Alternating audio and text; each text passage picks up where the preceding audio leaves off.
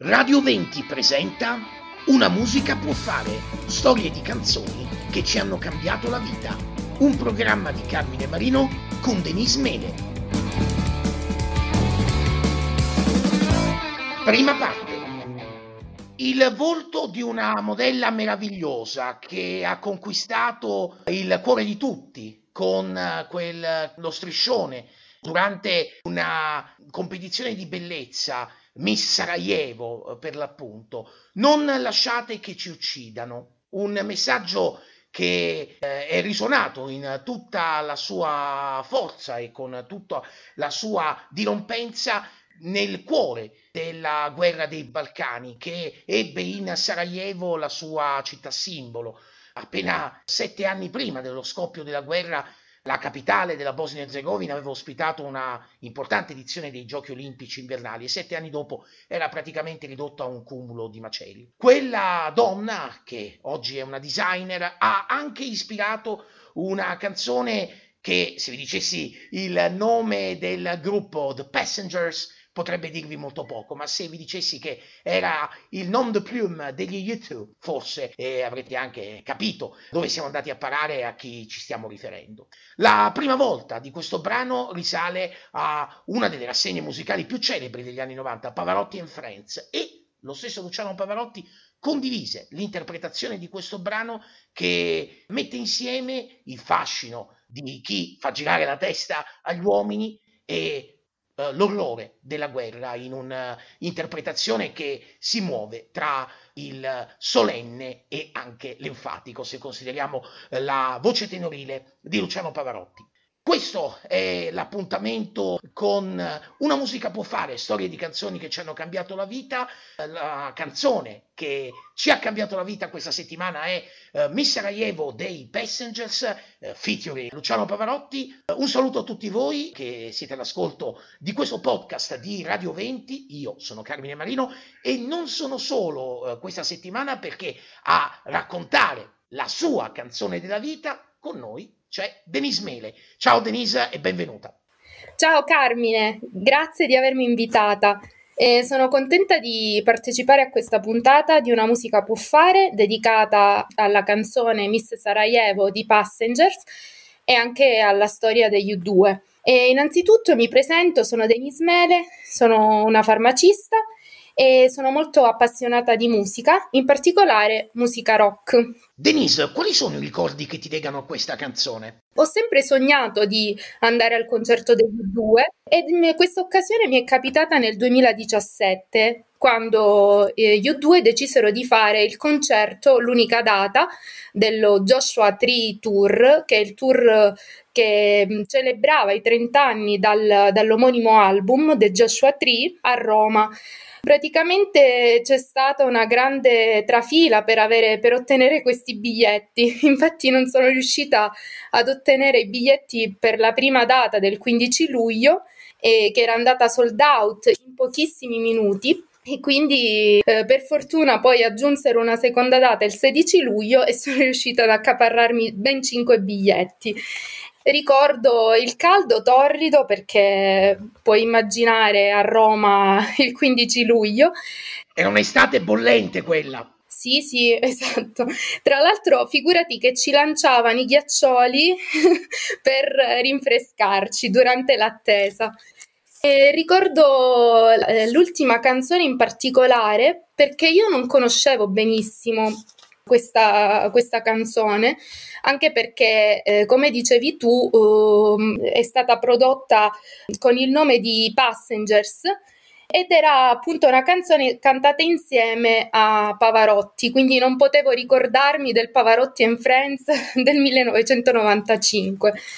Eppure quando è iniziata la canzone con quella mentre riecheggiava la voce di Pavarotti e c'era questa atmosfera magica, è come se mi fossi ricordata subito di, di questa canzone, come se la, se la conoscessi da sempre.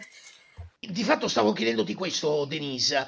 La prima volta in cui l'hai ascoltata è coincisa con questo concetto, non ricordavi di averla intercettata prima tra i tuoi ascolti? In realtà è strano perché io l'avevo già sentita almeno un paio di volte, però non, non, la ricordavo benissimo. Poi, quando ho sentito la voce di Pavarotti, mi è venuto subito in mente un flash.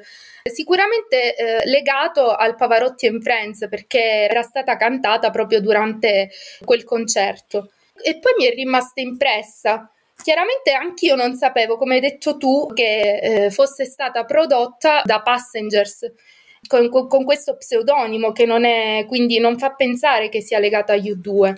Comunque questa canzone mi ha colpito perché poi sono andata ad approfondirla perché nonostante ambientata in un periodo di guerra, eh, appunto quella della Bosnia-Herzegovina, eh, Miss Sarajevo racconta la vita, la quotidianità, quello che Bono vuole dire appunto è mm, la normalità che viene fuori nonostante un contesto così terribile come quello della guerra.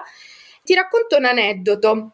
C'è un video di Rai 2 dove Bono parla con Pavarotti raccontando come questo momento tragico e anche difficile da, da spiegare e da eh, raccontare in una canzone, loro appunto pongono l'accento, l'attenzione sul surrealismo, sul surrealismo della vita quotidiana e quindi anche questo concorso di bellezza Miss Sarajevo che si svolgeva proprio durante i bombardamenti.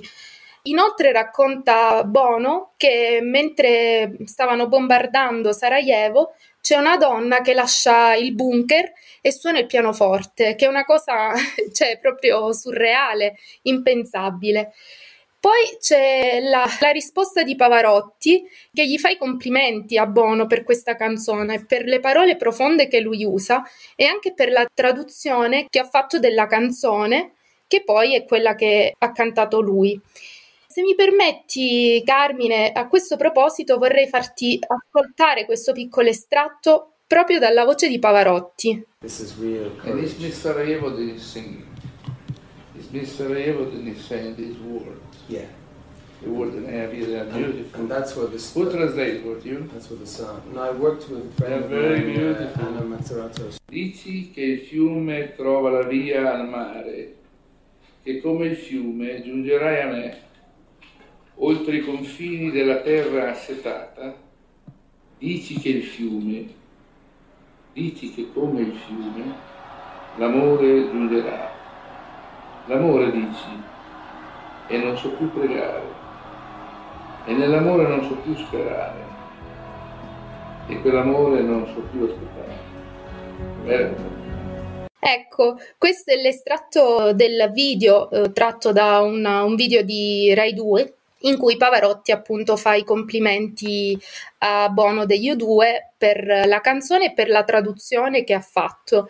Questa canzone mi ha emozionato nel 2017, però devo dire che mi emoziona anche oggi perché sembra raccontare proprio la situazione che stiamo vivendo attualmente. Infatti nella prima frase del testo dice c'è un tempo per tenerti distante, un tempo per guardare altrove proprio la distanza che viviamo in questo momento con i nostri amici, con i nostri conoscenti, con i nostri anche familiari. E quindi racconta di questa quotidianità che va avanti, una normalità che in questo periodo sembra appunto anormale. Beh, sicuramente il tuo punto di vista eh, sulla canzone è ricchissimo di spunti perché ovviamente c'è un elemento di assoluta attualità che è legato anche alla drammaticità eh, certamente di questo conflitto invisibile che stiamo vivendo in queste settimane e in questi mesi. Non dimentichiamo che Miss Sarajevo ha una storia che parte da lontano e che è legata al famoso tour, uno dei più costosi eh, e importanti eh, dell'epoca, eh, che gli YouTube tennero eh, nel 1993 per lanciare Zurupa perché il dramma dei Balcani fu eh, raccontato dallo stesso Bono Vox in alcuni concerti, mettendosi in collegamento con un uh, regista, uh, Bill Carter, che è poi è uh, stato il regista non solo del documentario che racconta gli anni drammatici eh, del conflitto che eh, ovviamente distrusse la capitale della Bosnia, ma eh, soprattutto ha montato eh, con eh, le sue immagini il videoclip della canzone che è molto evocativo e che per l'appunto si apre con l'immagine di Nela Nogic eh, che srotola questo striscione e si conclude conclude comunque con questo gruppo di ragazzi che fa il segno della vittoria e che comunque sorride, quasi un'immagine di speranza, tenendo conto che poi il conflitto dei Balcani si risolse di lì a poco tempo, ma teniamo conto che eh, pochi mesi prima, tanto per essere chiari, c'era stato il terribile massacro di Srebrenica nel luglio del 1995.